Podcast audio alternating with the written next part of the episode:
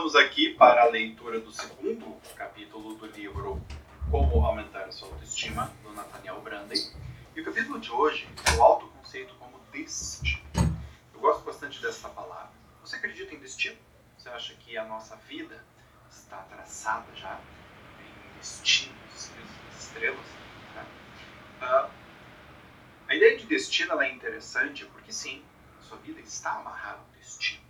E aí nós ocidentais já começamos a brigar e franzir a testa, o nariz, a boca tudo e a rosnar, dizendo que não, nós podemos mudar nosso destino. Tá? Nós não gostamos dessa ideia.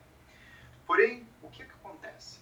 O que o Nathaniel Branden vai falar é que a ideia de destino ela é uma ideia que tem a ver com o nosso autoconceito. A maneira pela qual nós nos enxergamos, a maneira pela qual nós nos definimos, vai fazer o quê? Com que as nossas escolhas, as escolhas que são possíveis, se restringam. Que os comportamentos que nós podemos dar se restringam.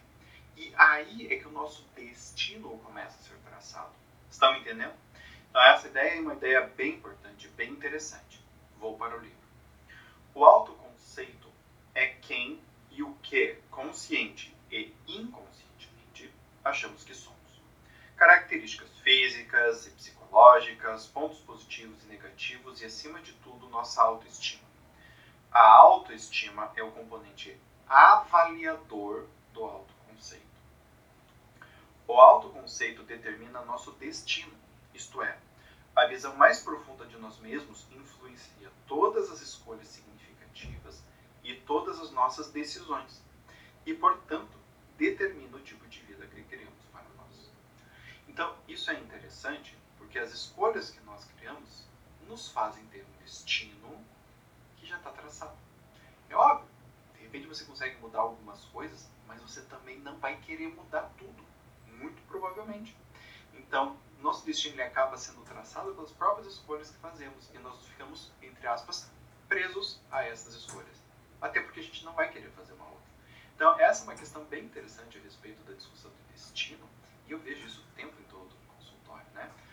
consegue perceber algumas características e começamos a ver para os caminhos mais possíveis dessa pessoa, daquela pessoa a seguir, e elas começam a seguir de fato este, aquele, aquele outro caminho. A gente consegue perceber isso. A chave é nós começarmos a perceber qual é o nosso destino, até para ver se nós estamos felizes com esta trajetória que estamos criando para nós. Não? Não. Muito bem. Neste capítulo ele conta, assim como em todo o livro, ele conta várias histórias de várias pessoas e como ele trabalhou com elas. É uma leitura bem gostosa, bem interessante, tá? É, e, e, ela é bem rica nesse sentido, traz um monte de exemplos, né? E ele vai explicando as dinâmicas de como que cada pessoa funciona, por que, que cada pessoa mudou, por que, que algumas pessoas não mudaram, onde elas pararam, frearam o processo. Então é bem interessante isso daqui. Uh, indo adiante, ele vai falar assim: às vezes caímos num estado de consciência da criança que fomos outrora e respondemos situações de nossa vida adulta como se para todas as finalidades práticas ainda fôssemos aquela criança, com seus valores, emoções, pontos de vista e maneiras características de processar a experiência. Pode ser uma mudança desejável, por exemplo, quando vivenciamos a espontaneidade e a alegria infantil. É indesejável, entretanto, quando reativamos as inseguranças dessa criança sua dependência e limitada compreensão do mundo. Podemos aprender a conhecer essa criança, a fazer amizade com ela e a ouvir atentamente o que ela tem a nos dizer, mesmo que isso seja doloroso. Ou podemos rejeitá-la por medo, dor ou vergonha, tornando-nos inconscientes de sua existência. Neste último caso, o eu criança abandonado e não integrado passa a atormentar nossa vida sem que nos demos conta. Uh, esse trecho é interessante porque, assim, não é como se existisse uma criança morando dentro de você. É que, veja, gente, nós aprendemos coisas quando crianças. Nós aprendemos crenças, valores, comportamentos, o que pode, o que não pode. E os comportamentos futuros são criados em cima desses. Esta é a ideia mais importante. Então, muitas vezes, o adolescente, o adulto, tem comportamentos distintos, porém, a base e muitas vezes o adulto está simplesmente tendo um comportamento que é reativo a esse comportamento que ele aprendeu enquanto criança. Mas essa reação não ajuda. Porque ele não integrou isso e fez uma nova escolha. Ele está apenas indo contra. E, gente, isso é assim, ó. É, é, é arroz com feijão de terapia. Tá? Quem não tem isso daqui não vem para terapia, porque não tem problema. Todos nós fazemos esse tipo de trabalho. Então não é uma coisa tipo assim, ah, você tem um problema muito severo, porque você teve um trauma absurdamente doloroso. Não, todos nós passamos por isso daqui. E o que acontece? Acontece que na nossa infância nós aprendemos coisas que eram necessárias para a nossa sobrevivência lá naquela época. E às vezes na vida adulta, na vida adolescente, isso fica muito pequeno. E todos nós passamos por isso. Então a questão é que a gente pode trabalhar isso sem necessariamente ter um grande transtorno. A questão é exatamente conhecermos. Tá? E esse é o trabalho que ele faz. Quando nós negamos esta parte aqui da infância, quando nós negamos, não, na minha infância foi maravilhosa, tem nada de errado lá. Okay. Então você está botando para fora isso daqui, só que isso daqui continua agindo a nível inconsciente. Tá? Boa parte do que a gente faz continua é, é, com, a nível inconsciente, essa questão é bem importante, porque quando a gente traz isso para a consciência, a gente consegue integrar e a gente também consegue é, ter uma nova escolha. É, eu acho que o trabalho do, do, do Branden, a grande questão não é qual escolha você vai ter, mas que você vai poder fazer uma nova escolha. E isso é muito importante. Então, para ter novas escolhas, temos que integrar a criança com pontos. Então, ele usa frases, né? por exemplo, aqui ele está falando do Charles, né? uma pessoa lá. Ele usou algumas frases, é um trabalho que ele faz bastante. Então, por exemplo, ele apresentou para o Charles algumas frases como: Se a criança interior pudesse falar, ela diria. Pense em vocês, criança interior de vocês. No caso do Charles, estou com medo, não entendo. Por que minha mãe está sempre gritando comigo? Né?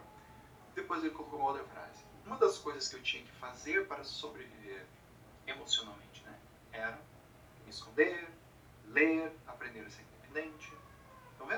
Isso daqui pode prejudicar a autoestima. Só, só coloquei coisas boas. Né? Fora me esconder, né? ler, aprender a ser independente. Mas isso mina a nossa autoestima também, quando isso é um requisito da nossa sobrevivência. Estão entendendo?